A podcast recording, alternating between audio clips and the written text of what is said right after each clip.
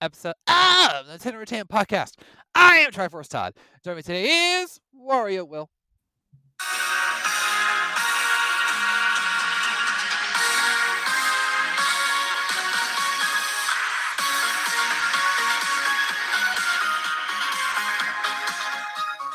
Ah, I should have went with the meme answer. Like, uh, I should. Yes, technically, it was that supposed to be Saturday, but I should have went with the memes. The memes, it was right there. Why didn't I follow the meme gut answer? Uh, I'm sad. I'm sad. It happens to all of us, Will. It happens to all of us. It was the writings was on the wall. I should have chose the memes. Uh, Yes. You sh- we all know you should have went Friday, Friday. also screaming, but probably internally, is Skull Scott. You just can't always think for the meme for the win. It's not about winning, it's about sticking to your guns. Yeah, and apparently we are forever cursed. Frye is forever cursed for not wanting just only one Splatfest and that's it. Yep. So yeah, today's episode title is Friday because wait for it, Friday one, and then today is possibly Friday when you're listening to this because it's the day we release it on. So yeah, poignant. Yeah. And we have a lot to talk about between last Friday and today, but we're going to all start off with what have you been playing?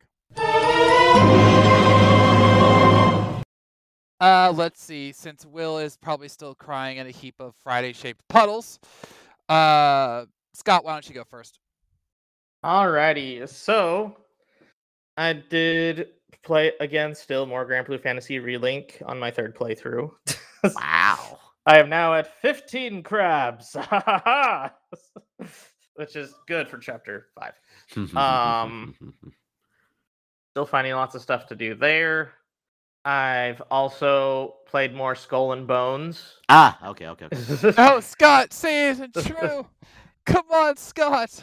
So it's interesting because I I don't know if it's Stockholm syndrome, but I'm actually starting to have fun. Oh no. as long as I'm not uh trying to do the story stuff.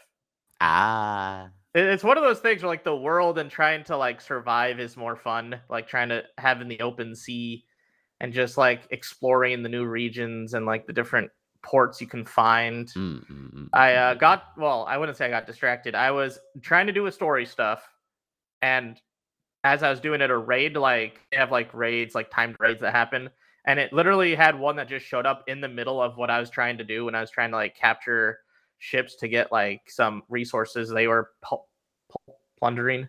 Mm, I was plundering the mm, plunderers because they were apparently merchants. But anyways, um the the boss uh was put in front of me and is like would you like to help this raid i'm like no no i would not and then uh as soon as that happened i got caught by the raid boss so i had to run away from my lo- my location as far as i could but i couldn't go back to the town because it was like stuck between more like ships that are firing at me so I went into this little aisle like this small like outlet that basically had a lot of turns and twists and turns Mm, mm, mm, mm, mm. and I was starting to get thrilled because I had like the big right uh, raid ship following me in this little canal, like going down as I was trying to find some place to just port my ship so I could fast travel away because I didn't want to fight this raid ship. Mm, okay, okay. Because first off, raid ships by yourself is a terrible idea. I tried. Um, I shot at one thing and then it did a fire. It had a flamethrower that just fired at me. So- Wow. so that was terrible. But it was fun when I finally found a port and got away. And then I found, like, in my running away, I found, like, the next entire region where the next part of the story was actually supposed to take place, which is actually good for me because I didn't have to find it. I could just go there right after because of the fast travel system. Because the port that I went to was just like underneath it. yeah, that's basically Ubisoft games in a nutshell. Like, eh, like if you don't, you just explore everywhere, get in collectibles, explore the entire map, and you find like the sto- the story beats where it takes place. That's Yeah. Ubisoft basically. So that was actually like co- becoming pretty fun of just that entire exhilarating chase that you have this giant ship that was literally blowing fire at you. Though I do have to admit it was fun because I would um one one of the I got like stuck between two of the ships and I let the giant raid ship catch up to me so it could blow fire and I got out of the way just in time for it to blow fire on the two other ships that are in front of me. Ah, and then those two ships died and then I ran away. nice. It was very exhilarating. I was I was basically like sweaty. I'm like I can't die, I can't die, I can't die because if I die, I'd have to go where my um, ship was again to get all the stuff, the resources before like they got away. It's kind of like Dark Souls where when you die, all your resources just like put on are just there. But if you die again, all Oh. your resources are lost, and then all the ah. stuff you had is there. So I don't I didn't want to die for that reason because I felt ah, like if I was gonna go. I'd have to respawn where the raid boss was and have to go through this whole thing again. I see. I see. I see. So I am just happy that I was able to eventually find my way through the port. it was it was rough. Mhm, But I got there. I got the story. I got a few more of the story beats. I do have to admit that the story beats are kind of lame because they also want you to wait like a certain period of time before you can continue the story. And mhm. because like where I'm at, there are some side stuff I can do, but I don't like any of them because it's all like do this raid or go get these amounts of ships or get this amount of stuff. And it's just like I don't care about like any of this. I don't want to plunder someplace just for iron. I'm not actually going to use. Going to give it. Going to give it to the side Mm. quest. So plenty of like a community, like quote unquote community events, like oh, like get this thing, Mm. get that thing, which really doesn't really add up unless you really need that set resource or like quota of some sort. Yeah. Yeah, exactly. So it's it's it's like the lame MMO type side quests that like they all got famous for of just like get kill these 10 ships, get this 10 ivory. And it's just like I, I don't want any of this. Mm. this isn't fun side quests. This is just you need to do tasks before you can advance the story now. Yeah, it isn't like I don't know another great I don't know another democratic game that has been blowing up the internet of late. Which that community event was actually pretty decently fun. But, but- Yeah. But, Scott, but Scott, this is a quadruple A title. I don't care. I don't want a quadruple A title. This is what it means. I want more triple A's then. I I'm fine with double and single A titles. Fair enough. Um, I did also play the Rebirth demo. Mm, I yep, yep. really enjoyed it. True quality. True And quality. And that's a demo. That's a bloody demo. The a demo two-hour had a lot of good stuff in it. Like, uh, I mean, not just the first part of the demo, but like the new update of the second part that mm, allowed you to go mm, to Junon, Mhm, or at least mhm. I guess part of Junon. You, Yeah. uh, as soon as you get to Junon, it's basically done. yeah, yeah, yeah, yeah, yeah, basically. So it's just like the open area. Yeah. yeah, with the exploration chocobos. As um, yeah, Sid, not not not Sid. Oh, what that that kid's name? That those the, the simulation. Chadley, yep, Chadley. Yeah, yep. yeah, and like. Uh, thankfully, it Chadley does help you teach you the inner basics of the new uh mechanics and battle system, which they again they revamped this thing, which it, Yeah, it's gonna take some time to get used to. Yeah, yeah, yeah. It- it's a lot faster, but because it's so much faster for me, I also have to like try to pause a lot more to think of methodically. What do I want to do? What one do I want everyone to focus on? Kind of a deal. Because like Mhm. remake, I think had a good balance of speed for the system it had.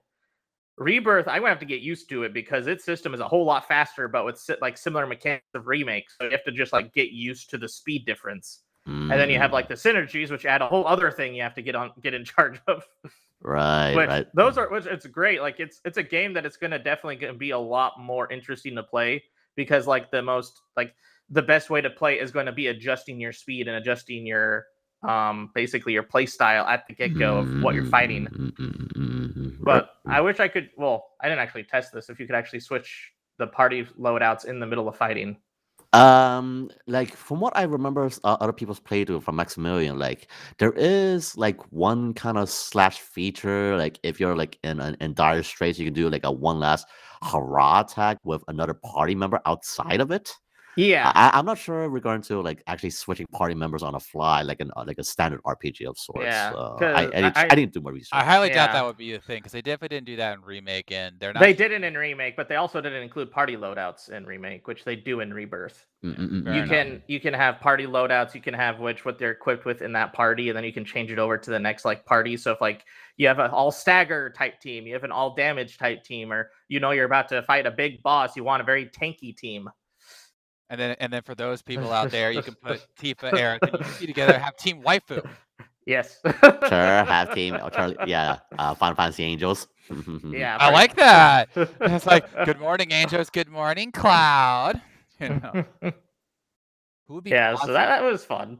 Um, trying to. Th- oh right, and I played um a game that I reviewed, uh, Sympathy Kiss, Mm, mm, which is an Otome game that's basically you are in a app development company. Well, the entire company itself isn't for the app development; it's for a variety of like information and business.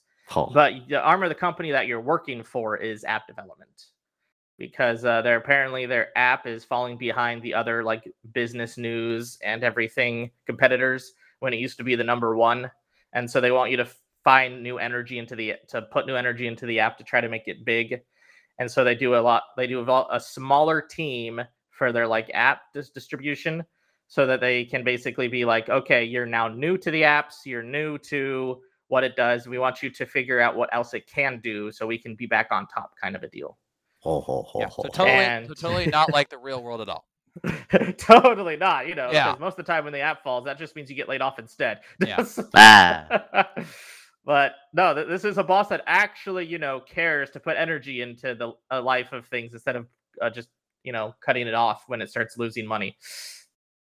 So it's fun because, like, because it's a more tight knit group. Now you're you have your focus of do you want to focus more on the achievement of this app or do you want to focus on your own life and getting it more ahead in life? Which in this case, getting ahead of life is finding a good romance partner because it's a Tome game. but you can also also work on the career if you like have a route that of a person that you don't like and you're just like well what if i just you know focus more on that and just let you stew in your emotions? Which is i think i think it's a hilarious thing that you could have possible that if you don't like someone you can just do the work route instead of like the love route but the love route usually is the better route endings but it's always fun to have the work route endings just in case you don't like uh, one of the love interests then you Mm. can go with love interest you do like and actually go through that route which they actually too they did a lot of effort in some of the routes that you can get in. You can actually get into some secret routes with like competitors or even like the other departments of the company you're in which is actually hilarious. You're supposed to be tight knit for the app development. Screw them. We're gonna go talk to marketing which ironically you could use the, that to be another avenue of growing the app of getting be- uh, more in with marketing and so allowing them to market it differently. So they still have like thought prepared for if you do this secret route of this market of the marketing department or if you do the secret route of like the bartending or like this other person's route who's not actually a part of the company in general you can still utilize them as a way to grow the app if you want to. Or you can just you know follow them as a love interest. Ha ha ha ha ha. So I, I think that's a really cool concept. Um, I know there's like bad routes and stuff in Otome games. Most of the time, the bad routes are just like you didn't do the right thing for the person to like you. yeah, this that's one, it's it. more of what's your focus? Do you want it? Do you care more about the app you're working on, or do you care more about this person you're with? And if you do, how much and do you, how well do you know them? So, I mean, you still have to do like the right routes for because you can still fail both routes. Mm, you could you could be focused on romance and absolutely just fumble it. You can work on route and absolutely fumble it.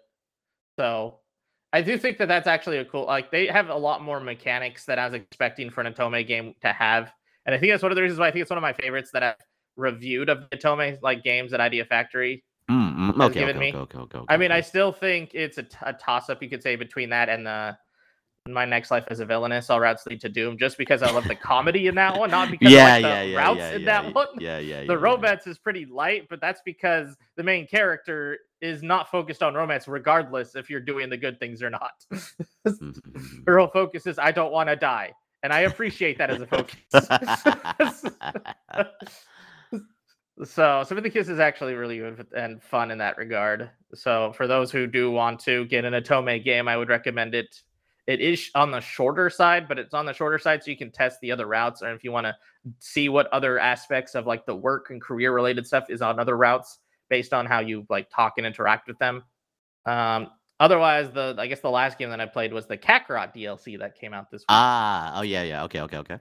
which is the the end of the manga, which is just Goku and Uub basically, where well, you basically play up till Goku and Uub. You play a meeting with all the Son family, and they did the cha- they still did the thing in the manga where Gohan and Videl are living next to Goku, which is not how it is in Super right now, which is mm-hmm. kind of jarring to think about of just like how much how different Super's just like every placement is because like in the manga of Z, things were a lot more implied of just like, yeah, Gohan and Videl just live right next to Goku because they have this humongous spot of land, so why not? so basically, yes, like as the, in the words of the mask, that's not canon. yeah, so there's there's has to be some weird change, I think, in Super that's gonna have to make Gohan and Videl leave their giant mansion to go live in a normal sized house next to Goku and Chi Was it? Hold on. Was it a normal sized house? Because I recall Dragon Ball Super Superhero, which is still a bad title. Even Toriyama admits he made a mistake with that one.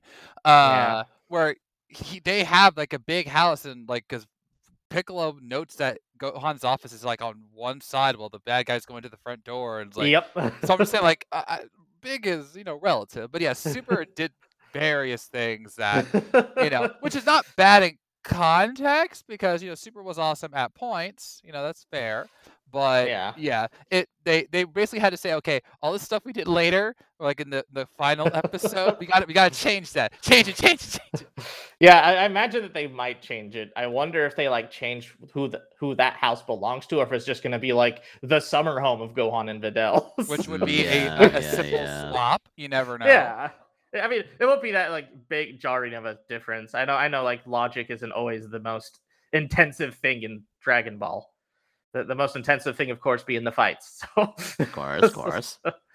but I think my favorite caveat in the DLC is they let you play, uh, let you have Pan as a playable character. So you can play as five-year-old Pan trouncing some uh, adults. Though I will say, like the power scaling in Kakarot already d- doesn't make sense with how they do levels and stuff because Pan is like stronger than Majin Buu. So you know, I don't think that's canon. Yeah. Unless a five-year-old Pan can absolutely trounce Kid Buu, which I don't think should be a possibility, but it'd be hilarious in concept. Never, never forget that Pan in Dragon Ball Super had an episode where she basically flew into the atmosphere and was fine. yeah. Remember, because she, had the- she had the peel off gang like on her, literally attached to her and whatever. It was it was weird. Like I said, Super was not always the best, but I digress. So Super has a lot of it, it, has good parts and it has bad parts. and then it ha- and then it has the part in Dragon Ball Super Superhero where they focus ten seconds on Bulma's butt. Yeah. Yeah. Fan service. Speaking of which, Will, what have you been playing? so yeah, I guess I'm flying off the fan service at the moment right now. I we uh, if you haven't l- no- he- seen the new recent battle in Fire Emblem Heroes, we recently got another engaged banner with Ivy, Rosado, uh, and uh, two more cast. You you can fill in the place. I I I- I haven't played enough Gage Gage to know the cast. I'm sorry, but um Ow. yeah, thankfully RNGs has been very kind to me in my first 25 sessions, and I actually got Ivy, which yeah, uh, if you thought Summer Ivy was bad was bad enough, yeah, original Ivy here it is is a very good unit. So if you if RNG has blessed you, original vanilla orange original ivy is very good on your team so yes if you want to spend orbs you you won't be disappointed you won't be disappointed. So there's that. Uh as well as of course naturally splatoon 3 split the splatfest what we'll be talking about in the next segment. And uh yeah uh, just a quick recap on my sessions like I, I unfortunately I did went ran into um the I lost a hundred times a match on uh, Pro League, which really stung, especially winning a couple of um, uh, times ten matches. Which, yeah, like if you know, you know. There was plenty of mirror matches. Again, we'll discuss that more later on in the next segments. Um, the other thing that I've also just to continue on the Splatoon side of things as well. I actually ha- before the podcast, I have to tr- actually tried the new expansion pack of uh, Side Order, and I only just briefly touch a little bit on the beginning uh, mid- floor levels. So yes, it the, it is pretty much is indeed Hades. If anything else, you start at the bottom and got basically got to reach top. And I believe like there's about like 30 floors or something like that. So yeah, very similar structure to Hades in some sense. And like we're going to like the modifiers, anything that you um gain. Uh, again, I, I just uh, beginning my run a little bit, so I'm just like getting the tutorial levels from Act, uh, as well, just basically getting the beginner chips, begin um modifiers, and for the most part, it it, it feels pretty good. It, it- I can definitely see how I can get harder as, as like as you proceed with other uh multiple runs afterward if you do die in it and begin all over again. But again, I, I only started a little bit of it, but Side Order so far is shaping out to be a very good DLC that I say even is comparable to an actual expansion. So Ooh. at the moment right now, it's looking pretty good. I have to play a bit more, but so far it is looking pretty good.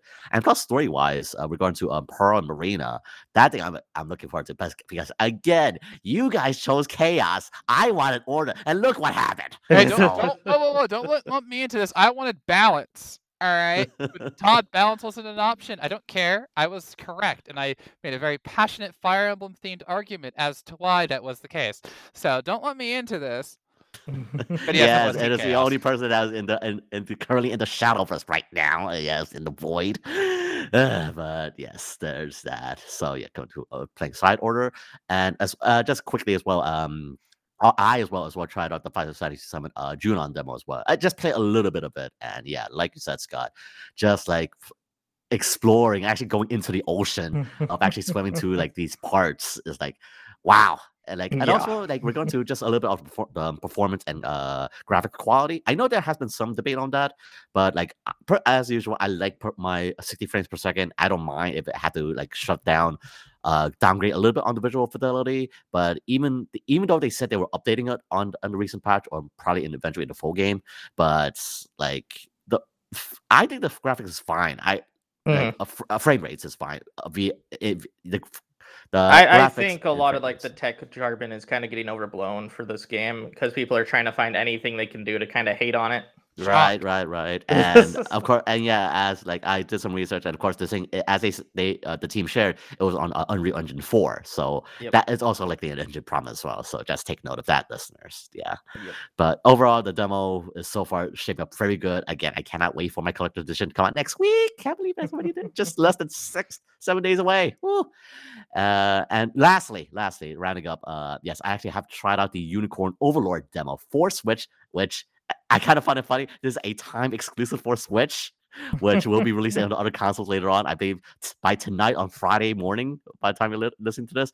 But I have tried the Unicorn Overlord demo, and holy moly, I haven't tried any uh, like very like the um, tat- uh, real life tactical RPG, tactical strategy games like uh, Tactics Ogre or such. But playing this game, and again, Vanillaware Flare, um, by all means, please check out our playthrough on the Outer Haven, which our boss Cooper Keith has played through on on YouTube. But it is, it feels good. It honestly feels good. Like, eh, like the the only other tactical game is obviously with Fire Emblem, but like yeah, this thing Fire Emblem, but with like your squads really acting in real time, real time, like positioning, moving, all that. Like, yeah, it, again, if you have played like Tactics Ogre or like real time strategy games, like yeah, uh, there it, like it, and as they act in real time. It, it it feels like a real war scenario, like commanding your legions of squads, your like your obviously you gotta have that one veteran, uh, overpowered uh knight to help you out on the way out, save the outfit, engage. But yeah, making your squads and just like finding the advantages, disadvantages, like the, the positioning of it all is so much. There is a lot. It is a very beefy demo, and the fact is, like, you only go to a certain part, but there is a lot to explore. We're going to different units and such. So, and of course, naturally, the, like the, they emphasize on decision making. If you want to like recruit them, free, uh, let go a criminal, or execute them, like so far at the moment, I am going for the pacifist route, but I know that's gonna bite me back in the butt so hard. I know I can know that, but I want to see if the pacifist run actually does pay off. But I know it's gonna bite me back in the butt. It, just seems that's war scenario, of course. But at the moment right now, Unicorn Overlord, if you ever get it for any system outside P- uh, PC, yeah, by all means, try the demo if, when it comes to your consoles. It is just very uh, one. It's been another word. It's beautiful artwork. Like yes. pe- people say like the animation is horrible. You don't know thing. Yeah, uh, uh, yes, you don't know anything. Like Vanillaware is top notch, and just like looking at it, even for Switch quality, is pretty damn, darn good. So yeah, by all means, if you get the demo, please, please try it out. It is very good. It is very good. So, right. and uh, yeah, yep, that's about Yeah, it. done. Yeah, yeah, that's about it. I'm good. I'm good. I'm good. Hey. All right. For me, I honestly can say I only played one thing just because I've been busy the last few days with a comic novel thing.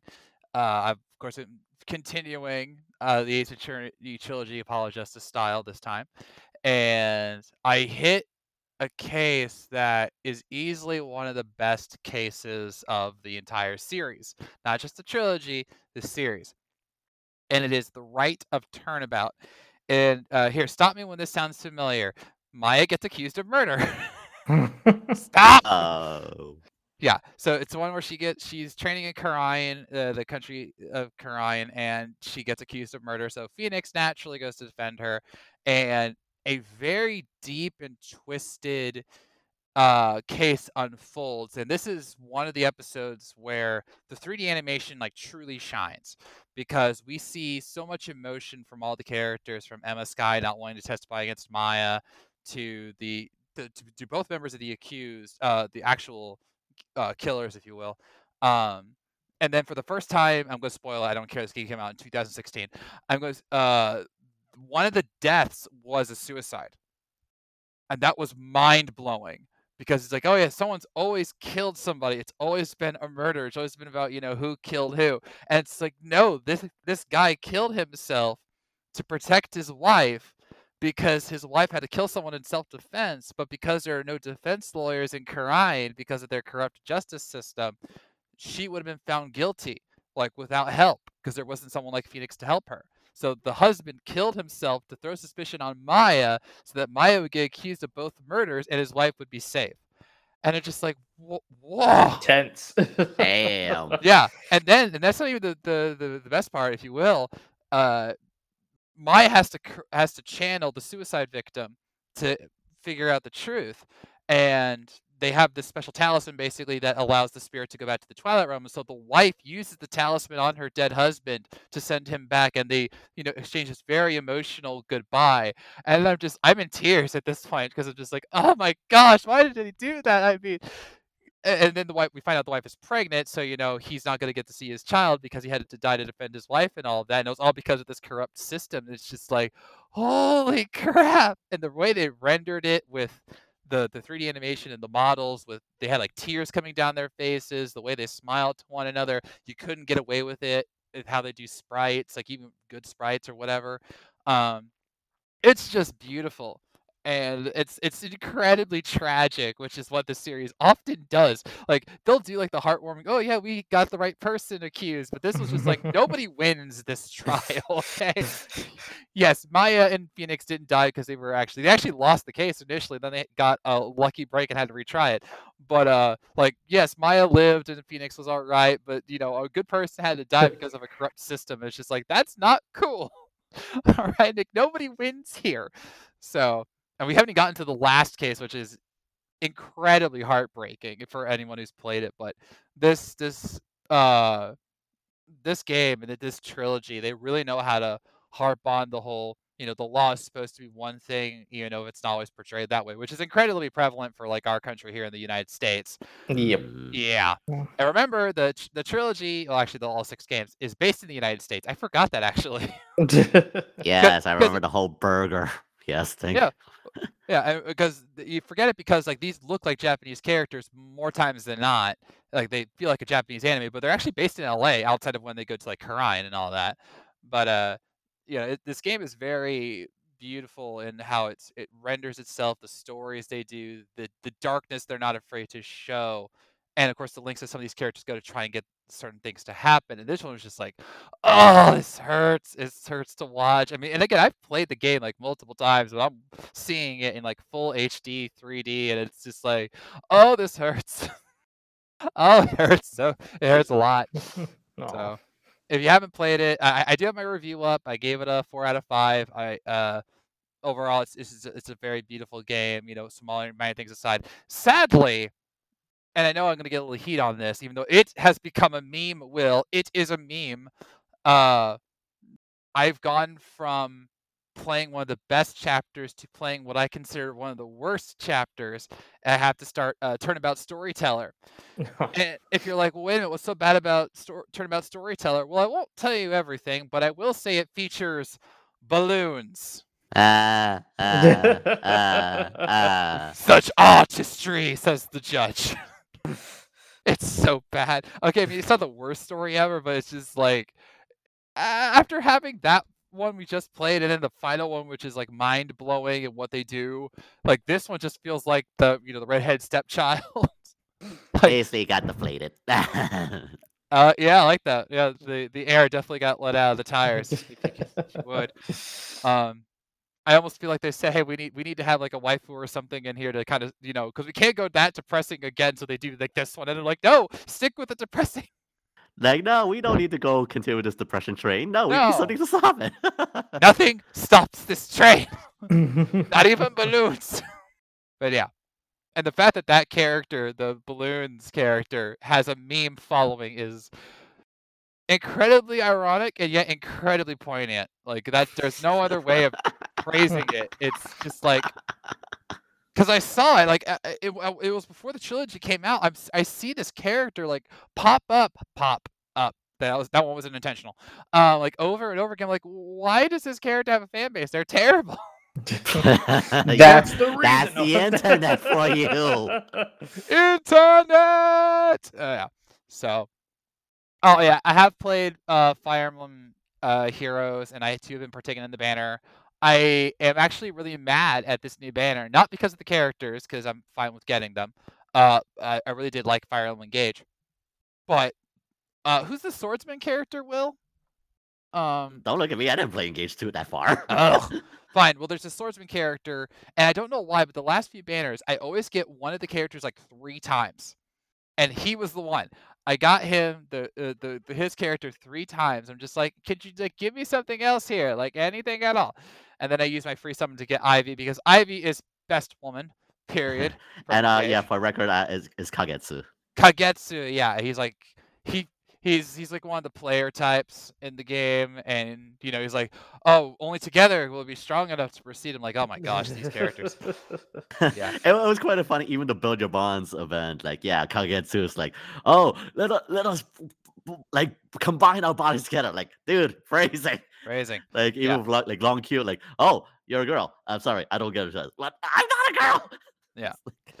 It's yeah, it's it's a thing. So, oh well. The irony is that uh, I had like 1,100 orbs going into that banner, and I you know I, I did all 40 to get my free summon, and then I look at the characters in the banner. I'm just like, you know what? I'll just save my I'll save my orbs. I don't uh, I don't feel the need to get these ones. It's not an insult. It's just you know outside of Ivy, who I honestly really really like. Um, I'm just not. in- I just don't need the other characters. That's so fine. yeah, yeah, yeah. I like will, the- I will wait. I will wait for other characters. Hopefully, not ones named Tharja or Camilla. I mean, the only one that you may, may want to get is Hortensia, but yeah, I heard like she. that's yeah, like as the a very a very top tier uh one unit. But yeah, aside from I aside from Ivy, yeah, that's really just about it. Plus, we are expect to get uh, the, the next mythic banner next week, so you might want to save that as well. we yeah. shall see. All right, and now we go to the news because, ladies and gentlemen, it's been a nuts news week for all sorts of reasons, and not just the thing you're thinking about. So it's time to go down the warp pipe. And first, no, we're not starting with that. We're gonna start with something else. We're gonna start with the Splatfest. Because Ugh. yes, it happened. And Friday, Friday won, which means once again, none of us won. Not a single- Yeah.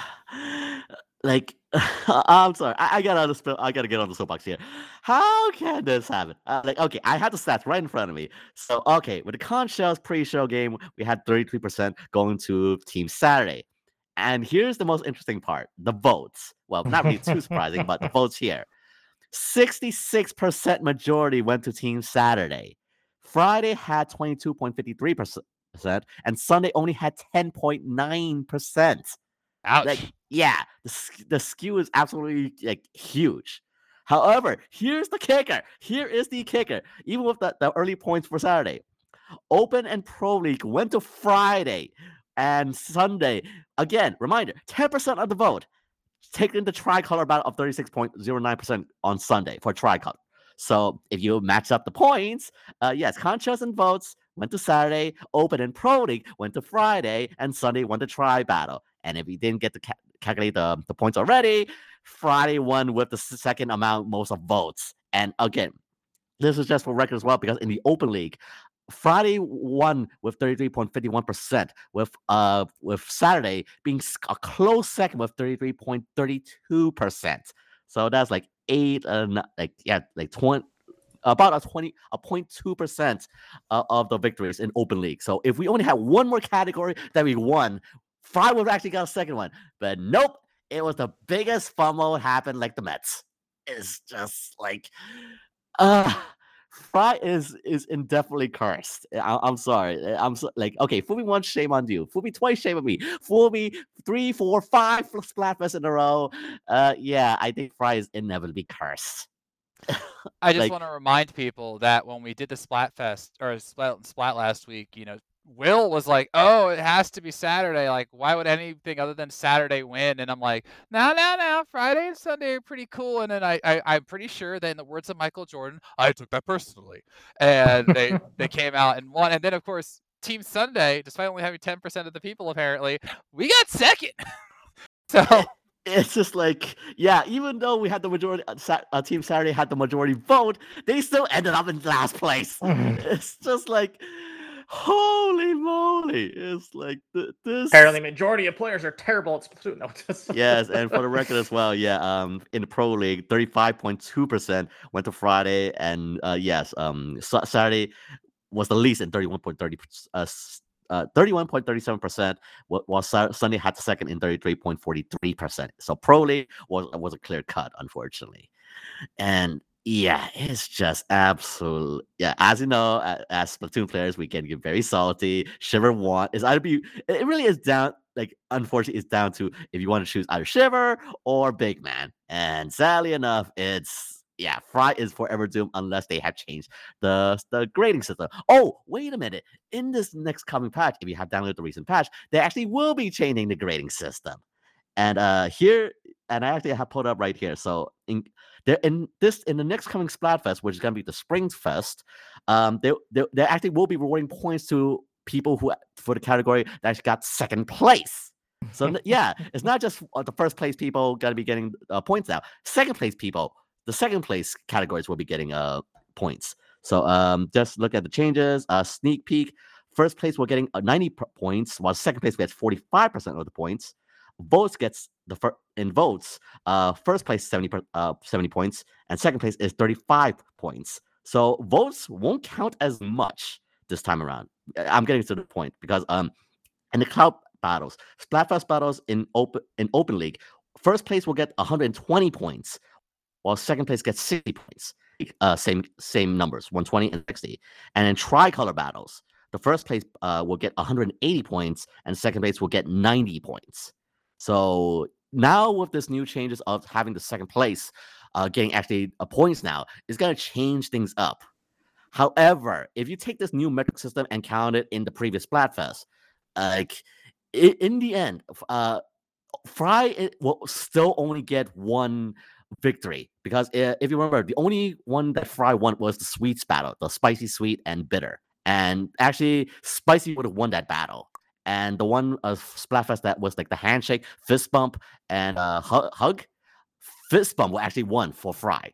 So in the end, it would not matter. Frye was still only won one Splatfest of this entire run at the moment so far.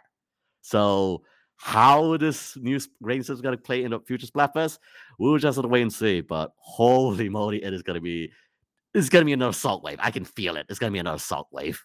Only time will tell. And they might be thinking, Tom, wait a minute, didn't you play Splatoon over the weekend? Yes, I played all of six matches because I lost the first five in a row, got really bitter, finally won one and quit while I was ahead. I kid you not, I lost two matches in a row by less than 0.5%. I only played four matches. I lost three.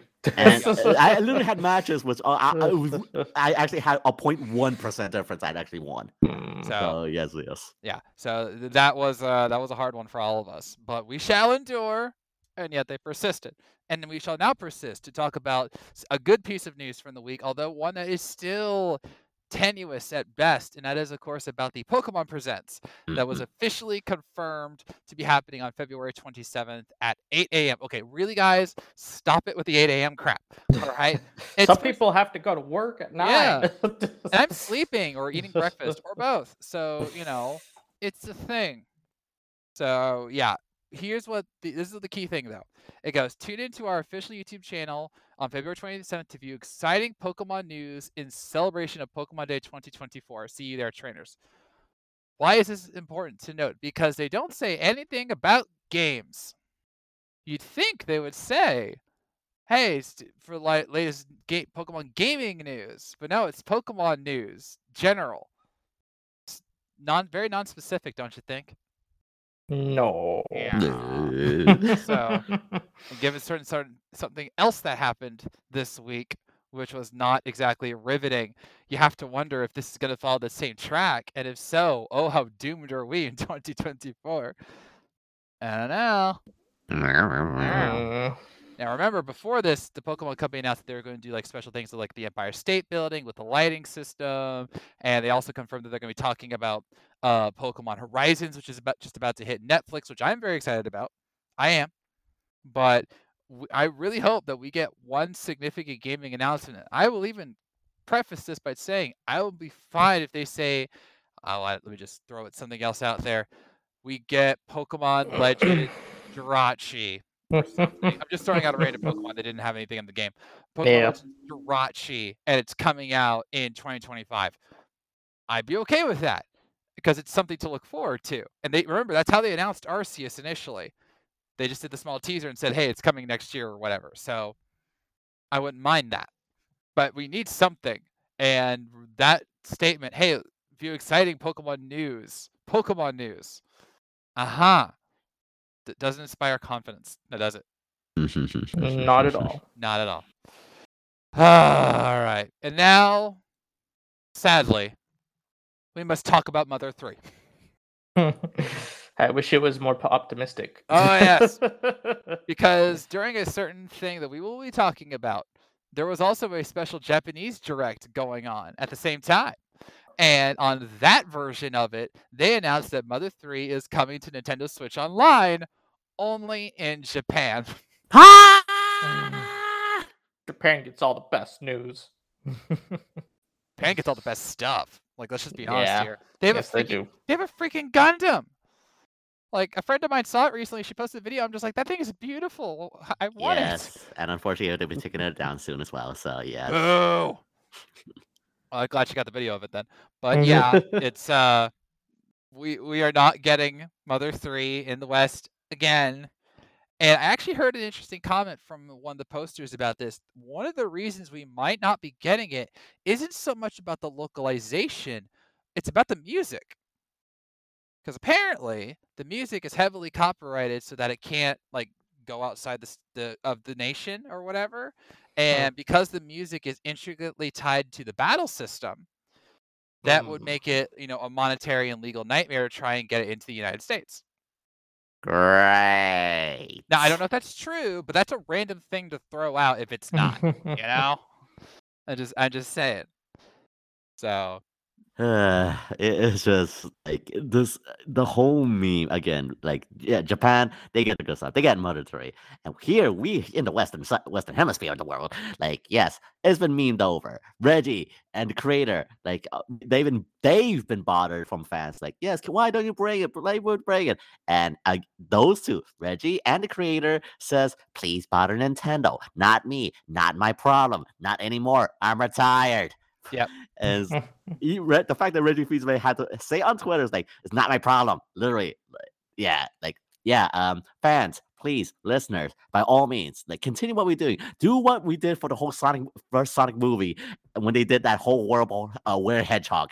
Do bother Nintendo, raise pitchforks if you had to. Let's just continue on with the pressure, and that we could get Mother Three.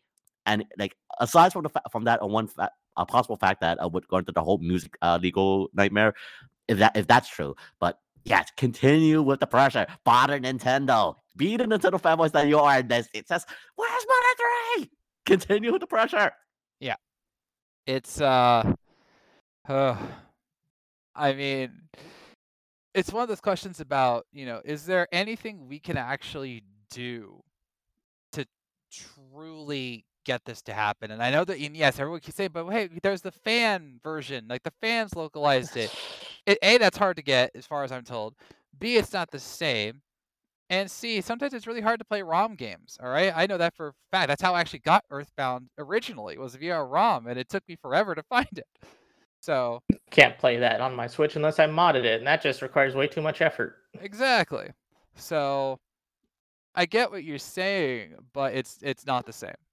It's not the same. And Nintendo right now needs needs to understand that we want this. Like there's no reason and again, they keep uh uh how to say this. I mean they keep using Lucas in Smash Brothers. Like he's a main character and his Yes. game has never come out in the West. He is the only character in the entire game where he has not been localized to the rest of the world. Every other character is a worldwide character on, you know, numerous systems or whatever. And then there's Lucas. and it's just like, why are you putting why are you putting him here on, on for all to see if you are just doing if you're not gonna localize him? Like, really? Nintendo, get off your butts. It's been like feels like three decades now. Come on. I I, I don't know. Mother 3 War will still run rampant. Yeah. Continue with the memes. Mother three. Break where's Mother three? We're not we're we're I don't know if we'll ever get it, and that's just the truth. So we'll just have to uh beg.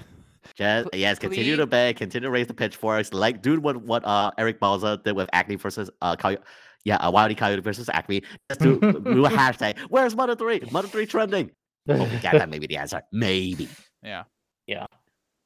I don't, know- I don't know. It's uh it's just I remember I woke up after because I didn't watch the direct uh, the partner showcase and I I wait online just to do my thing and all of a sudden I see Mother 3 and I'm like, "Wait a minute. What's what's going on with Mother 3?" And it's like, "Oh, wait a minute.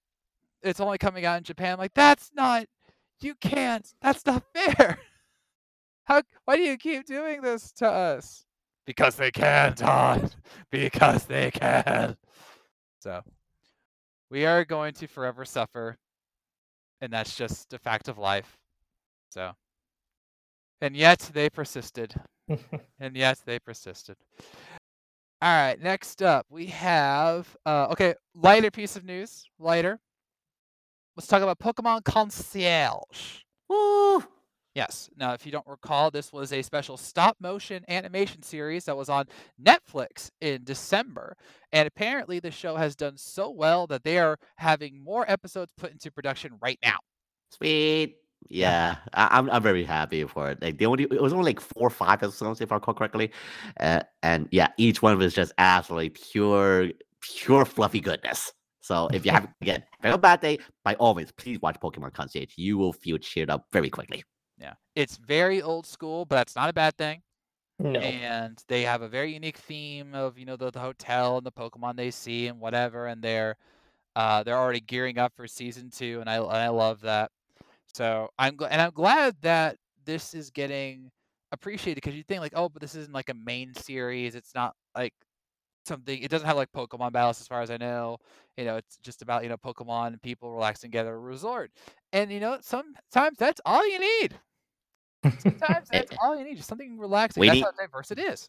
We need the fluffy stuff. If Pokemon Snap was relaxing, by all means, Pokemon Concierge is the watchful watchful medium of that such of such genre. it's such so- a vibe show too, which is nice. exactly, exactly. Yeah, and again, it's just it proves that old school animation works, which is why I would want you know old school 2D animation versus the 3D stuff that we have nowadays, or it, or even worse, the what I call the scrunch 2D models, where they just like ex- super squish the characters together to make like save time or something. Uh, have have you ever heard of Jellystone? I think I uh, back in the don't It's day. got like it's, it's basically Hanna Barbera, but like oh, okay. all the Yeah, models are like so weirdly shaped. They're like almost disgusting versions of their past selves. I'm looking at a version of Space Ghost. I'm like, why does he have a butt chin? Like, I'm, not- I'm not kidding. I'm looking at a still of Space Ghost right now, and he's his chin has like like a crack right down the middle. I'm just like, who does he think he is? Thanos? Some people like to think so. I have no idea. Well, well, like, like first of all, Thanos had like a butt chin in an MCU. Um, second of all, much like Thanos, uh, Space Ghost does go coast to coast. Ah! All right. So, uh, very positive news, and that's very cool to hear. So, uh, we don't know how many more episodes are coming or when they'll drop. Uh, stop motion takes time, ladies and gentlemen. I can test Yep. that. I had to learn. I had to learn it in college, and it was it was a process.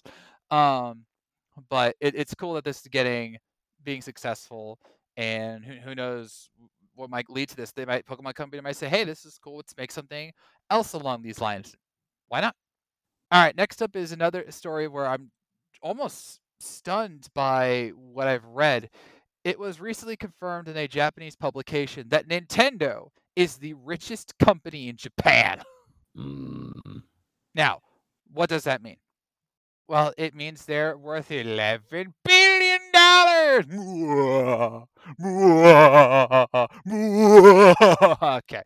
Uh, seriously though, they are worth eleven billion dollars, but there is a couple caveats here, and good caveats. The way that the system worked is that it took the apparently the overall value of the company and deducted things like debt that they owed for whatever projects they're doing. And when that was all said and done, Nintendo was on top, mainly because they don't have debt. They are a very self-sustainable service. Yeah. very. yeah, but but remember, remember that there is a wise man out there who thinks that Nintendo are fools for not realizing that their future is in software alone, right? Ah. Phil, ah, 16, 16, we're, we're, we're doing good. But, uh, I will get to 365. Watch me, Phil Spencer. But yeah, that uh, that really blew me away because the next video game company that was on the list was Bandai Namco at 25. oh, oh, mm, mm, That's mm. quite a drop. yeah. Quite. Most video game companies, uh, they spend a lot Ah, yes. to try to make it back, Yeah. and that does incur debt. I mean, Nintendo, if- if- however, is not that way. Correct, correct. I mean, with like, if you know Bandai Namco's ways, they are a little bit on the money grieving side, especially with the recently announced trailer for, uh, yeah, um, uh, yeah, Elden Ring: Shadow of the Erdtree, which our, our boss had to get that collector's edition ASAP, which he did. So yeah, a little bit on the greedy side of things, Bandai Namco, if anything else. But hey, congratulations on Tekken 8. Yeah, I just want to note that Keith gets all these collector's editions, and yet he balked at buying me a Dragon Ball statue of of Gogeta versus. I was I- like, "Y- that's only three collector's editions in one, and it's a worthy statue. I'm worth it, dang it! I'm the host. not over more important. Like, do you love me? Yes. You more than uh, uh, Elden Ring? Know your Know. limits. No your limits, Master Todd. The Todd has no limits. Just ask my hair. Um, but yeah, I, I'm very surprised with this. Now you might be thinking, where was Sony on this list? I actually don't know. But remember, Sony's also, just being honest here, a much broader company because they Mhm. do, you know, they have tech tech that they sell outside of video games. They do video services and so on. But apparently, they're not richer than Nintendo, which I find infinitely hilarious because they Well, are a bigger company. they so they have more assets and property Yeah, and yeah, yeah. management stuff. So Yes. they have more money in that technicality, but they don't have more capital on hand. Yeah, and they definitely have debt. Yeah. They definitely have debt. on and- movies and all that. Yeah, yeah, yeah. Yeah, Mhm. and you know, buying stuff like Bungie, or that hasn't worked out yet.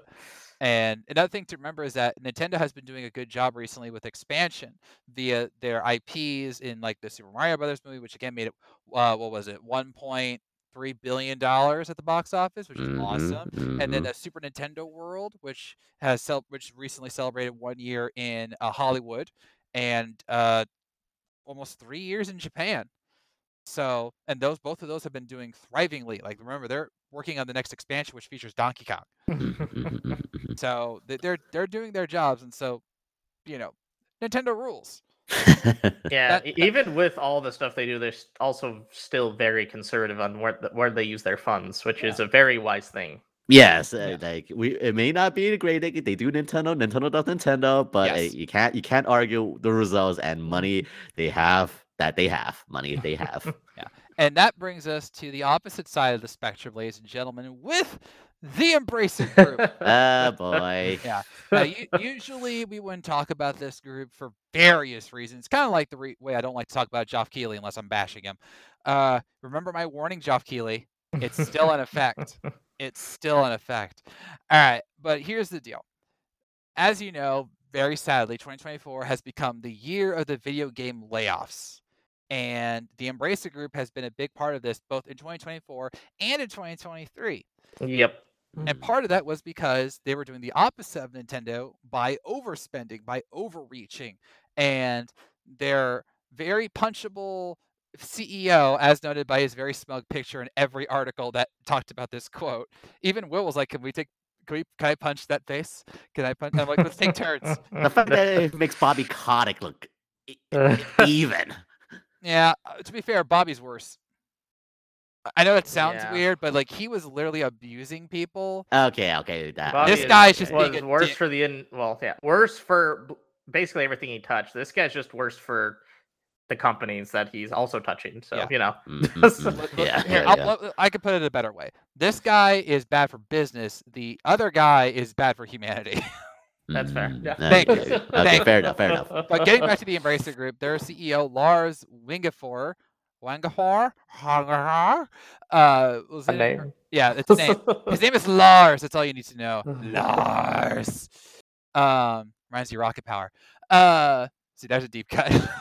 but uh, it's a great show though. Uh, he was doing an investor call and he goes, more or less, all companies are going through a restructuring program. There is less investments made from the industry into content. I think the underlying consumer market is solid and is still growing, but the underlying changes, there's a lot of underlying changes made to the industry. I think looking at the 8% reduction in workforce at Embracer, there is obviously, I don't know the number for the whole industry, but the industry, but I think it's something that everyone needs to get through. End quote.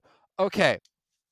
First of all, 8% at the Embracer Group is over 1,400 people. And he even noted there were more layoffs coming. Yep. So don't say 8% as if that's a small number. That's a lot of people you're cutting. Second of all, he said that everyone's going through this right now. All companies, more or less, all companies are going through a restructuring program. Uh, no, they're not. Yes, some are, including big ones like Microsoft. I do not deny that. But if you look at other ones, not even close. There are plenty who are doing just fine, like, oh, I don't know, Nintendo. Mhm. Quite famous for not doing that. Yes, and taking pay cuts to not do that. yeah. and so on and so forth. And then, and then it's like, oh, but there's not that much investments. No, I disagree with that too. In fact, if anything, there was too much investments and not enough focus on actual quality game making, as shown by Sony and Xbox, and wait for it, not Nintendo. You're welcome. And then when he was called out on their overbuy, okay, I, I need to get some context on this one.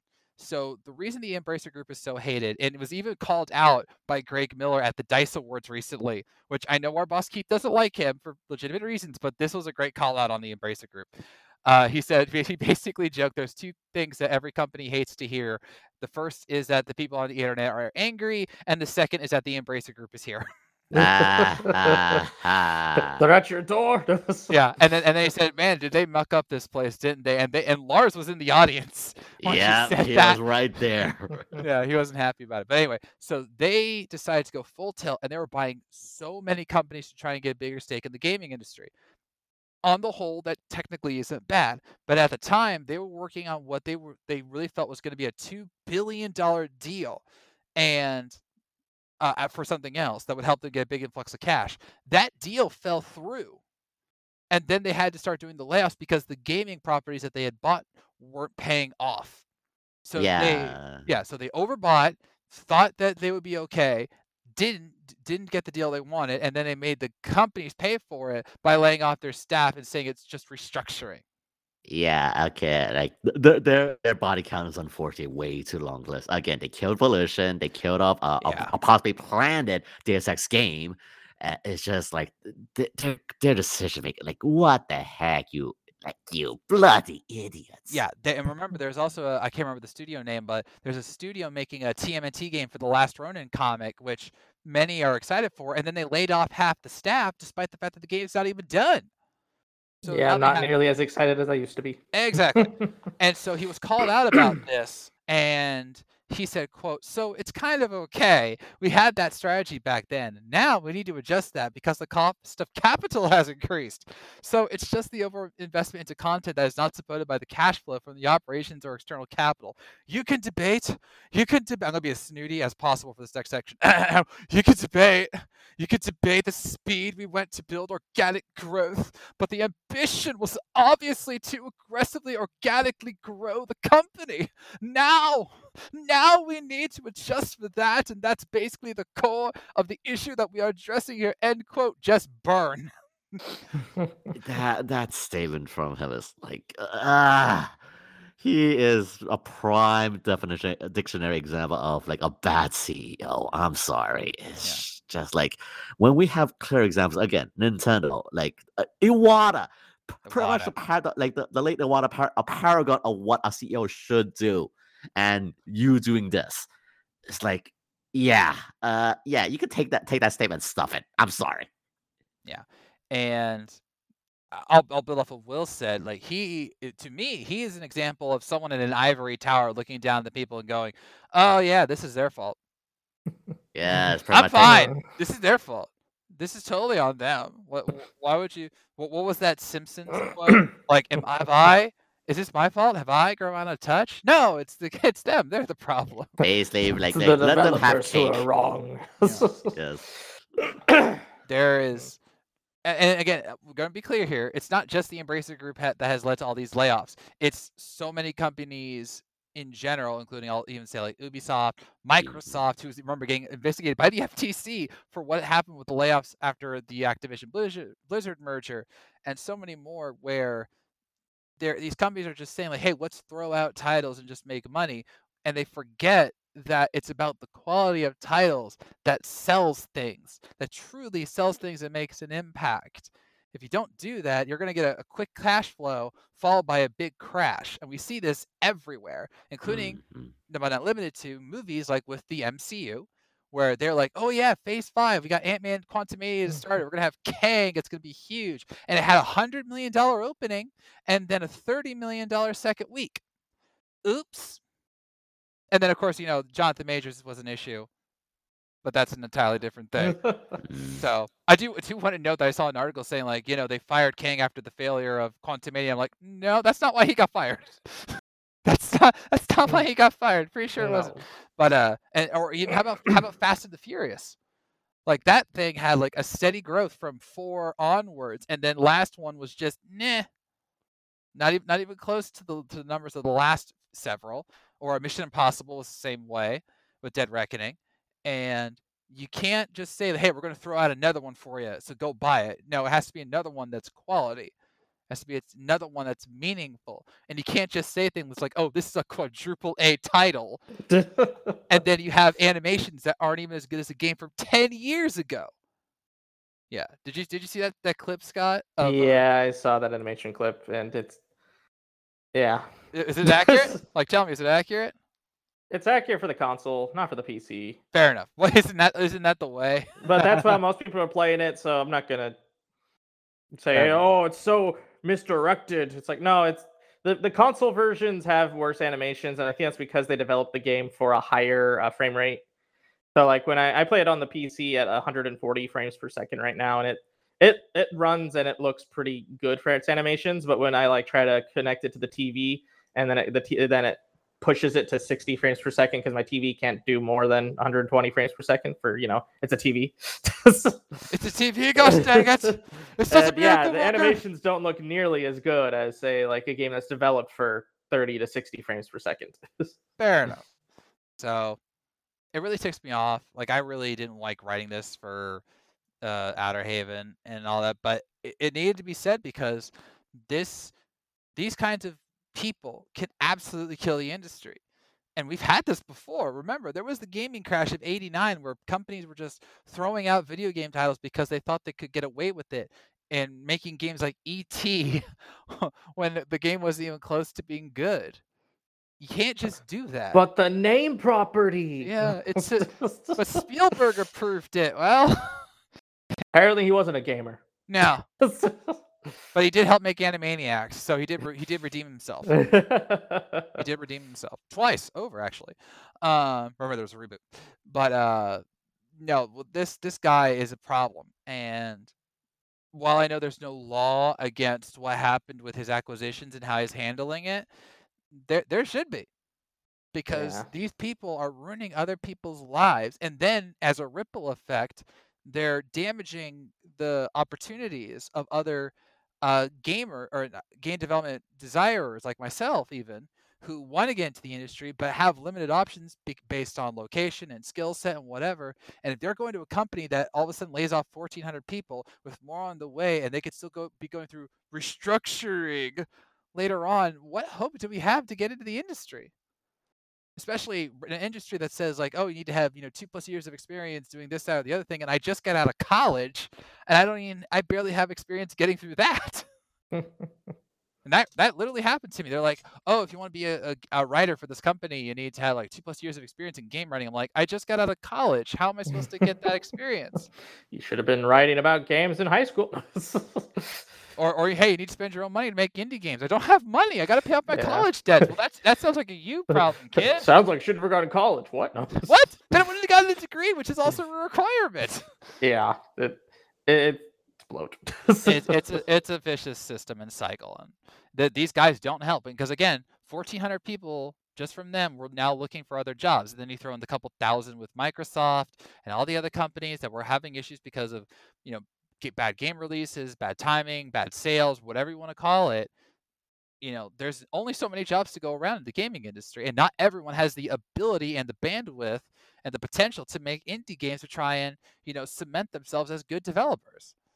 So them saying like, "Oh, our strategy was fine, buying up everybody, and then you know, you know, chopping them to bits when our big deal went through is not okay. It's not okay, and you can't just say, "Hey, we were trying to do aggressively or aggressively organic growth." That's not how growth works. You no. can no growth is very rarely aggressive. That's the point. You can get spurts, you can get uh, seasons, you can get you know progressive growth, but you do not get aggressive growth and then have to try then had to backpedal because you made some stupid moves. That's not how it works. And the fact that he was just trying to say that clearly blaming everyone but himself, very telling. Very telling. Yeah. Him and Keighley must be related.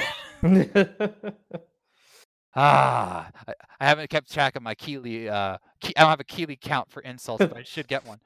Apparently, we need a counter. yes, I need, I need, I need a Keighley, I need a Keighley counter and a Spencer signal. Oh, it's a dream. Uh, all right, brief piece of news. I forgot to mention this before.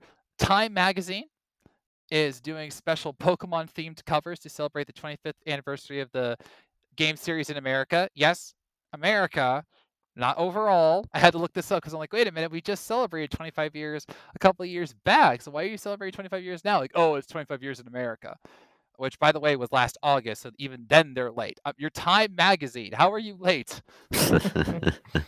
so yeah, those like from what I checked out, th- those those exclusive covers for time, like it, it- no doubt about it. I, you eh, you Pokemon nerds out there is gonna be finding as collectibles. You'll be collecting them, put them in mylar bags, and like yeah, wait for it to grade and sell them off in the market. I this is gonna be.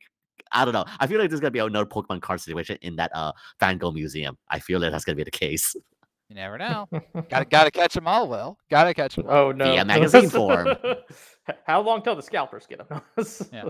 Oh, oh yeah. Uh, in uh, Ace Attorney in Spirit of Justice, there's a board game that they play, and I'm like, wait, what's it called? And and uh, the princess goes, what? You never heard of Kachu Damal? I'm like, see, even Capcom likes Pokemon.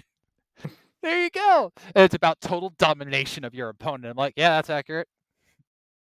Accurate. So be on the lookout for that. Now, on the flip side, something you might not be on the lookout for in 2024 might be the Nintendo Switch successor.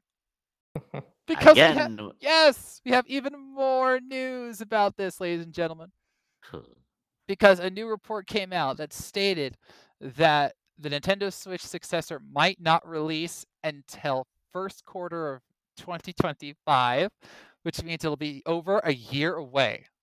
This is gonna be a rough year if that's It's gonna be a rough year. Yeah, and before you think, oh, this is just a report, this was uh, stated to be true by multiple sources. Now, the least of which was VGC, who heard it from various third-party sources, who said, yes, I know we're going really deep down the telephone wire, but who said that Nintendo told them that they had delayed the launch of the Switch successor to 2025 so that they could have a better software lineup at launch, which, for the record, is what I asked for in my Nintendo draft pick. But that won't count if the console doesn't release in 2024. So our draft is looking pretty bad right now. yeah. yeah. And before you think, oh, this won't have any negative impact on things, yeah, uh, their stock fell. Yeah. Their stock went from an all-time high in January to uh, several points below in February, If all because of this report. Now, again, salt, salt, but this one feels different because it's like it's multiple sources. But then again, remember Bloomberg once said that the Switch Pro was coming, and it didn't. And That one had multiple sources too. Yeah, that's Bloom- that's Bloomberg. So, who can you trust, ladies and gentlemen? Who can you trust? I don't know. when But- Nintendo says it is when you can trust it. Exactly. pretty much, pretty much. But then again, they did say Metroid Prime 4 was coming. And they They'll restarted here. with a little bit. yeah, and, and how, and, and how long? and how long did we have to wait for Pikmin 4? They're not doing good on these four titles. Apparently, they should stick to three. Yeah, trilogies. What a concept.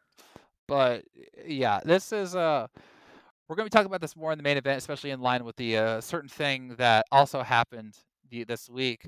But if this is true, Nintendo is in trouble because I, I noted last week or the week before that you know the Switch is probably going to sell pretty well this year because they'll have something coming out. They'll go out with the last hurrah, and my my faith is wavering.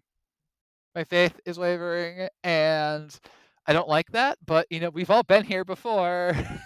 Yeah, uh, it- and it- it's not the first time Nintendo we we Nintendo fanboys have our faith shook if we're going to Nintendo's future, and it, Wii U was a bleak period. Yes. yes, yes. Uh, but heck, we, we can a- a- as we live on, we'll venture through, and you know, you know, again, the future's not set in stone. You never know. In the end, you never know.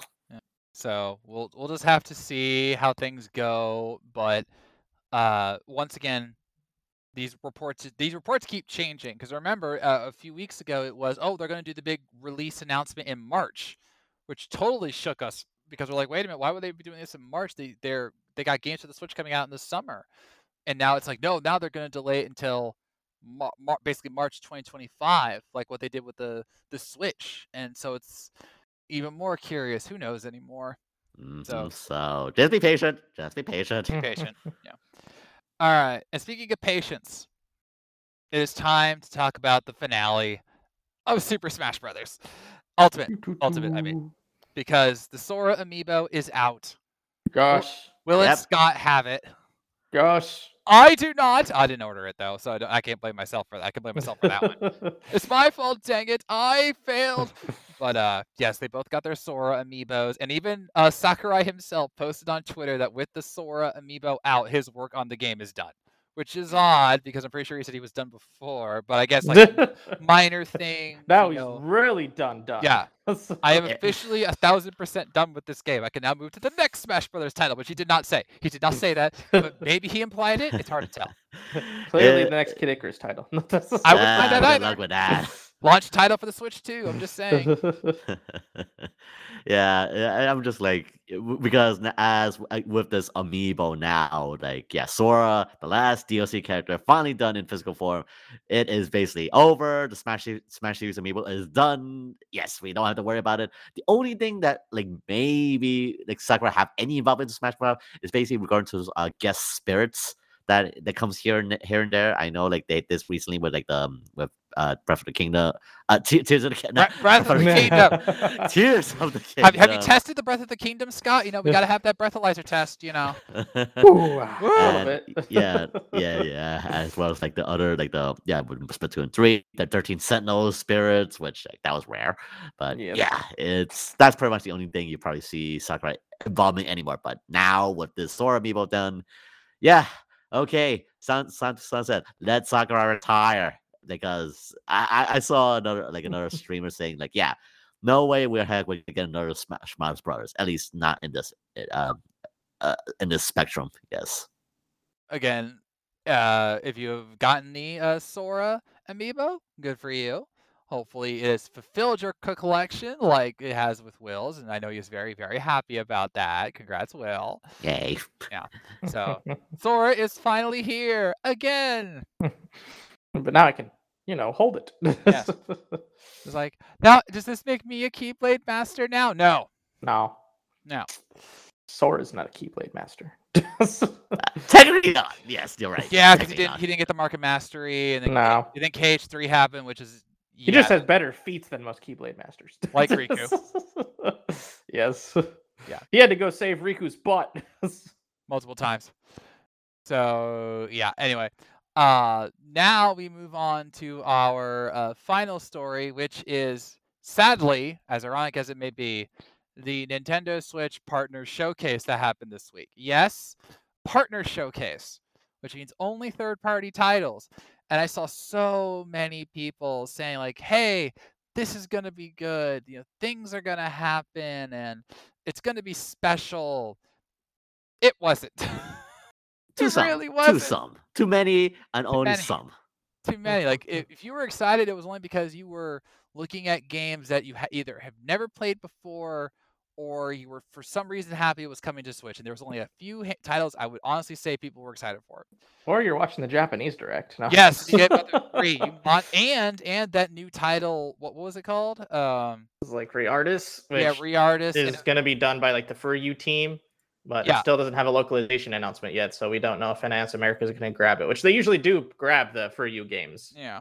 And, and they said they based it off of like certain pop like Kingdom Hearts or anime or something like that, which is Japan, so I mean why not? Yeah. But you might be thinking like, wait a minute, don't you usually do like a direct talk about this stuff? Well, yeah, we would if there was actually stuff to talk about. like, here's the thing: I'm really gonna go rapid fire through all the gaming announcements that happened. Are you ready? Ahem. Grounded, Ender Magnolia, Arranger puzzle. No, sorry, Arranger a roll. Unicorn Overlord, Monster Hunter Stories, the original, gets it's getting a remaster. Epic Mickey Rebrushed, a full-on remake of the Wii title. Shin Megami Tensei 5 Vengeance, basically all the DLC plus a brand new storyline. Uh, Star Wars Battlefront Classic Collection, South Park Snow Day, Sword Art Online, Fractured Dreamer or Daydream, sorry. Gundam Breaker 4, Keith's happy for that one. Super Monkey Ball, Banana Rumble, World of Goo 2, Fantasy Life I, The Girl Who Steals Time, Another Crab's Adventure. Why was that there? Penny's Big Breakaway. Uh, how do you say this? Suika Game Multiplayer Mode Expansion Pack. Yeah. Sure, Jan. Um, Pepper Grinder. What the heck? Pocket Card Jockey. That's actually from Game Freak. Um, Snufkin. Okay. Yeah. Then a whole bunch of mini tiles I'm not even going to go over. Uh, Pentiment. Uh, then we're getting a five rare games from Nintendo Switch for Nintendo Switch. They Online. bringing back Killer Instinct, which is currently out right now. Uh, yay, Killer Instinct. Yes, I was about to say that will. And then finally, Endless Ocean Luminous. Yay. Yeah, like that last one, that was definitely like why you pr- end up the presentation with a very exclusive but also a very niche title like Endless Very Ocean. Like I remember back on it when original Wii, and it's like, yeah, that thing is like super like casual, like just swimming, seeing ocean life, and like uh, barely the whole Anya song. I don't know, that was like mute up back in G4. I remember back in the day, and yeah, endless ocean. I mean, it is very ca- casual. I mean, sure, I have like 30 other people swim with, yeah, fine, but do you want that? I mean, you gotta sure, you find 30 other game. people to swim with you, though. Yeah, I mean, you want a comfy game, fine. uh, uh, That's your prerogative. But yeah, like why end up on that thing? Which that It- was it's kind of a weird note, but you also have to remember um, how many of any of these games were actually exclusive to Nintendo Yes. Switch. A lot of these were multi-platform releases. Mm-hmm, mm-hmm. Yes, Unicorn Overlord. Even though with that ex- time exclusive demo, as I said before, Yeah. is going to be co- coming out releasing for other consoles uh, by today. And yeah, Shin Megami Tensei 5 is going to be releasing on Xbox. Yeah, it's before the original game was on Switch exclusive only. Yes. Now Vengeance, uh, Shin Megami Ty- Shin Megami Tensei 5 Vengeance will be releasing to on PS4, PS5, Xbox Series X and X, uh, all the consoles. So yeah, now uh, now it's finally free. It doesn't have to worry about 12 frames per second. it's not shackled. but that shack, but yeah, exclusive games. Endless Ocean is like one of the few that were actually exclusive to Nintendo Switch. Yeah, and aside from that, a World of Goo 2, which I, I personally like. I played on Wii. and It's like Mhm. yeah, that thing was also exclusive, but yeah, that's just about it.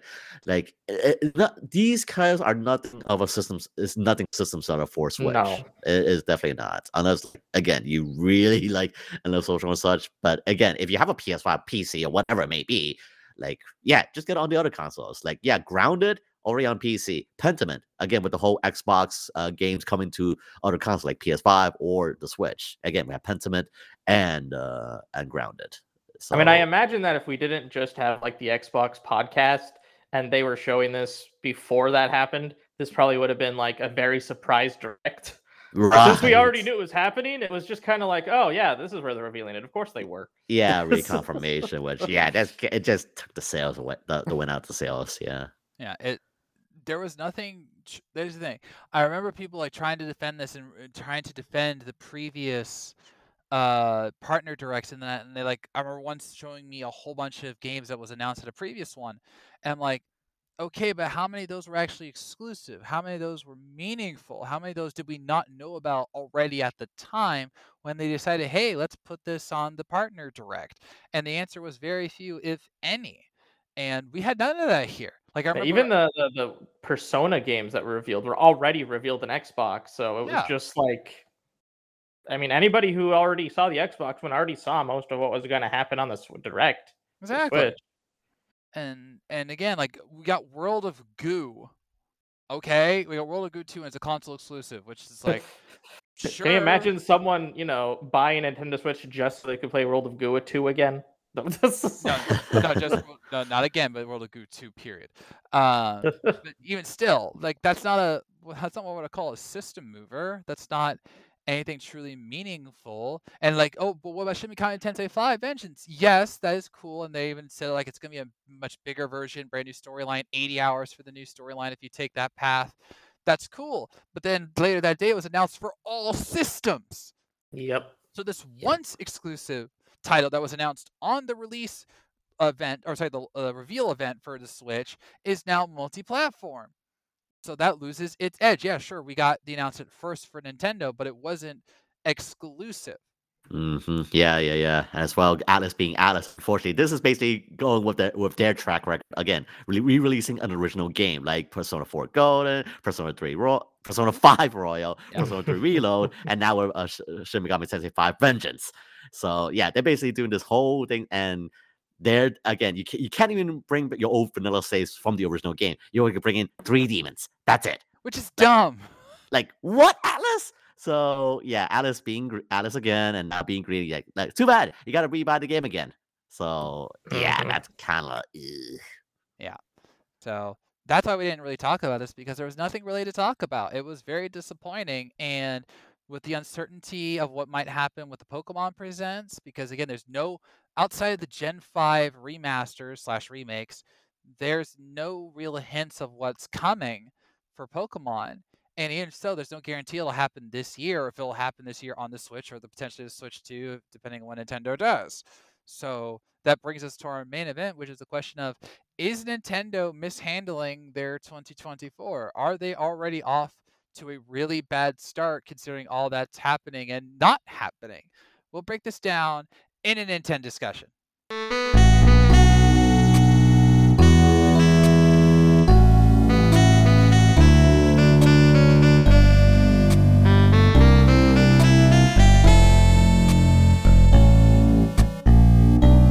All right, I'll just uh, start it off, guys. Is Nintendo doing? Are they han- mishandling their potential final year of the Switch? Right now, based on you know we're again, two months in, basically, I'm going to say they are because right now all we have to look forward to across now first and third party, as revealed in this Nintendo Partner Showcase, is a whole bunch of remasters and remakes and one original title in Princess Peach Showtime, which, by the way, had some previews come out, and apparently it's fun. Who would have guessed? it, it, it, from the previous, it's it showed off right now. Princess Peach is definitely a good game, not a very difficult game like out like other like Mario platforms as you expect, but it is good enough to like yeah, it's it's just basic fun. So don't expect any like too challenging stuff. Yeah, which So- so- which would we expect that from a Peach title? I mean, it, it's clearly a very casual game, which is fine. So, but right now they don't have much to interest me, and or just in general fans. And you could say, well, wait a minute, Todd. Remember last year I was talking with Andrew about this. Um, you know, they didn't announce Super Mario Brothers Wonder until June, and that was a Game of Year contender when it finally came out. And like that's true, that's fair. So we do have the back half of the year, but Nintendo last year had so many games stacked i- in our favor in the first six months, both first and third party, that we didn't really care what was in the back half of the year because we loved everything else coming out in the first half. Whereas this year we don't have that. Again, yeah, you got Peach, you got Mario versus Donkey Kong, which is already out. You got Luigi's Mansion HD, 2 HD, which has doesn't have a release date yet. The Paper Mario Thousand Year Door remake remaster hasn't gotten a release date yet. It's just summer of this year, and we haven't seen anything from either title since their announcement in the last direct, like the actual direct. So all we have is a bunch of question marks, and now with these new reports about the Nintendo Switch 2, you know, is it coming out this year? Is it coming out next year? We don't know. It's really easy to point to Nintendo and go, guys, I know you're trying to be careful about next your next transition, but don't leave the Switch people high and dry. Mm, mm, mm. We need yeah. more than Mario titles. Yeah, it, it's unfor- unfortunate. Yeah, I, I'm kind of in the same similar thought process. It's just we there's just so many prior year examples that yeah we have each month was just a, a banger after banger, uh, as I said, first party and third party, and now with this thing, like it's it are we really gonna have another drought period? Uh, and, and it is indeed the the penultimate last year of of the console. Like, yeah, are, are you gonna send it off with a bang or a whimper? And yeah, at the moment right now, yeah, it's gonna be that quiet period because the yeah maybe it's that one right now because as you know the another big game is gonna be coming out next week if you recall if you remember listeners so perhaps one maybe they didn't want to go and like try to compete at that moment maybe but i don't know that's that's just uh, probably not a, a good argument but yeah maybe they want to like let let the competition run for a minute just like while they have to cook up something or have they been cooking? Yeah and that, it definitely does raise that speculation of if they couldn't fill in anything for like these uh, next few months then what are they cooking for that second half are they holding their cards I, I I bring this argument many times over like point over it's just like are they holding their cards tightly until they can show it off or just they really do got nothing again the speculations unfortunately start to run wild here Yeah, it's. I- I want to believe. I I want to believe. Will. I want to believe that you know things will work out, but we're two months in. We just got a partner showcase. Another rumor going around is that next month we might get an indie world. Which is, let's just be honest, That's not gonna say. not that. very exciting it's not not very very exciting. exciting i'm sorry it's just- it's the truth. I know it sounds mean, but it's the truth. And so if we're going off of past history, we might get a pure Nintendo Direct in June, which is several months away. And if these reports about the Nintendo Switch 2 and more keep happening, it's not going to get any better, and that makes me worried. Scott, where, where are you on this?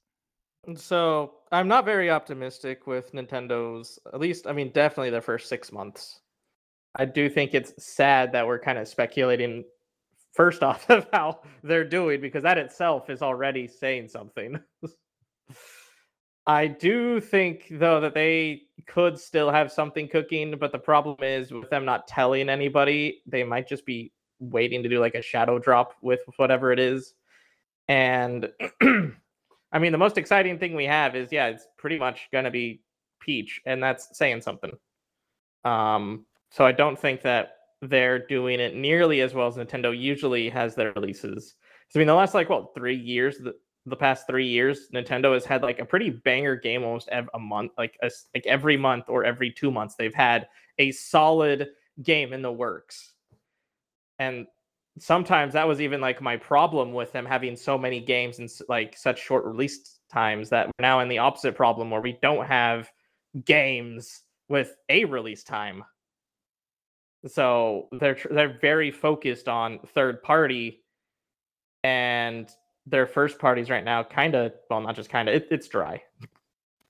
Yeah, and this was this has been a problem I've called out a few times over the years is that when you're planning a lot, I mean, when I mean, and I mean like a lot, when you're planning like years in advance, you don't have an excuse for a dry period because you know you know that something is coming. You know, like, okay, this game might not be ready. You know, we just did Zelda this year, whatever. And even if they had said, hey, we're going to release the Switch 2 in November, that still gives you 10 months ahead of time to say, like, what can we give the Switch gamers that we've been planning for? And as I said, like a few podcasts ago, you know, this is where you could have done like a DK title. This is where you could have done like a Golden Sun or an F Zero. And you say, like, well, how many units do these sell? And then we could keep that in mind for the next system and say like okay these are fresh in people's minds they love them let's already start working on the sequels and then now you have something in the works for the switch too not getting that impression right now for everything and that's scary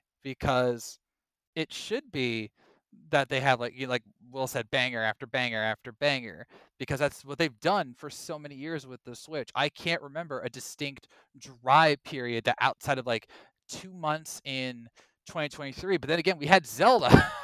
so we needed those two months. No? We needed those two months. we needed it. There were so many Koroks to torture. Um, uh, but thank you. waiting for the laugh there. Uh, but this is not the same. This is hey, here's a new game, but here's also a remake, a remaster, another remake, a remake. Oh, what about third party titles? Here's a whole bunch of games that are multi platform. That's not the same thing. So I, I don't know. It's it's troubling, and I I know that we all know that Nintendo can pull this off. All it takes is mm-hmm. one direct with a whole bunch of titles saying, "Hey, here's how we're sending off the Switch." Whether it be DK, Fire Emblem, Metroid Prime Four, you know, heaven forbid, but you know, it could it could happen. It could happen. right. it might be. It might be existing. Maybe. Heck, we haven't had a teaser since Yeah. again the original teaser. Yeah. So yeah, we're kind of due for anything Metroid Prime 4. Yeah. Or heck, maybe they'll do like Metroid Dread 2. I'm not going to object to that, you know, or or the whatever sequel follows that up. You never know. Mm, But mm. Remember that uh, in January we were talking about how we were supposed to get a direct with uh, uh, Metroid Prime 2 Echoes, Fire Emblem Genealogy remake, uh, a DK title for its 30th anniversary, and certain something else I can't remember. But if they had announced those things, that would have been meaningful because one's a new game with the Donkey Kong, one is a remake with Fire Emblem, and then one is a remaster that people have been asking for, like asking for with Echoes. And yes, I know Echoes is not, you know, not the best of the Prime trilogy, but it's still a good game. You know, it's a it's a lot better than other games that have come out in 2023 and 2024. Um, just certain games. I'm not saying like Tekken or our Persona or whatever, but you know what I'm talking about. But uh, talking about like a dragon. What the heck is wrong with that one dude with the hair? You know, he's riding dolphins. What the heck is with this guy? Now I think about it, he does share a similar uh, hairstyle. Now I think about it. See? See, Ichiban. So, you know, there's there's a difference between like, hey, here's just a whole bunch of titles you can play versus these are the titles you need to play. It's a di- there's a difference. It's like I'll give you a great example. If we had gotten Persona 3 Reload on Switch, people would have been really happy about that. I Oh. wanted it on Switch. for sure, for sure, for sure. Okay, but imagine instead of getting the remake for Switch, we got a remaster, not the port that we already got last year, the year before that, or whatever, but like just a remaster. That's not the same.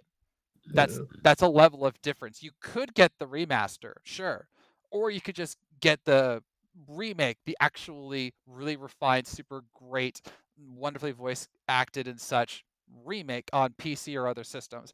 What are you more likely to do? Exactly. yeah. Mm, Again, I'm a. Switch guy, and I got it on PC, not just because you know we actually got a code from Atlus, which is awesome. So, also, how did we get two Final Fantasy Rebirth codes from Square Enix? That never happens. like they were I desperate. don't. They had It- to be. So Like- I that's a freelancer thing. I don't even know what happened. Yeah. Yeah, yeah, yeah. we didn't know that was happening, and then all of a sudden Andrew and this other guy shows up, and like they both have a review, and I'm like, what?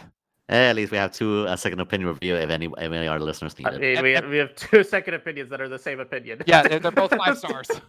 Both five stars. Look, uh, here's here's my legit theory. Here's my legit theory. I think that Square Enix was so confident in their game that they wanted it to have be in so many people's hands so that there would be no misconceptions about how great it was. Because think, I'm serious here. Think about it. When the first like Metacritic ratings come out, how many reviewers are actually reviewing it? 50, 60, 70 if you're lucky, like a really big title when I went and wrote about this for another website, Final Fantasy VII Rebirth had 117 reviews Yeah. on Metacritic, they had a lot of people reviewing it, and all of them very positive. 93 on Metacritic as, as of uh, like 10 o'clock this morning, so or Thursday morning. So yeah, they wanted to make sure that everyone knew how great this game was. So this is like almost the opposite, where you're almost like tentative, like you know how many do I give out because I'm not sure. This was Scary Enix calling their shot, like, look, you're gonna love this game, so everyone gets a code, including this site called the Outer Haven. Like they get two codes or whatever. but I don't I don't mind. I, I mean, I we dig it. I mean, Andrew enjoyed it, so what, what, what do I care? But uh, it's it is absolutely too early to say Nintendo has failed 2024. But this is the first time in a while where I go, can they salvage? Mm, Yeah. mm, Like that's- salvage, yeah, yeah, not yeah, do yeah. well, not do okay, salvage because we are not there right now. And again, even if Peach is one of the best casual games you will ever play, I'd be stunned if it sold over five million. Yeah. And I'm being generous. I think I really Mm. am. I'm I'm being fair by saying five million. Like I think it could sell a million within a week, Yeah, million, two yeah. million in a month. You know, but like five million above, I think that's asking for it. But you never know. You never know. So and like and if, if that's what you hang your hat on in 2024, then you know, parasols off to you, I suppose. But we we need more. We need more. So let's hope that's fixed because let's be honest, Final Fantasy VII Rebirth cannot win.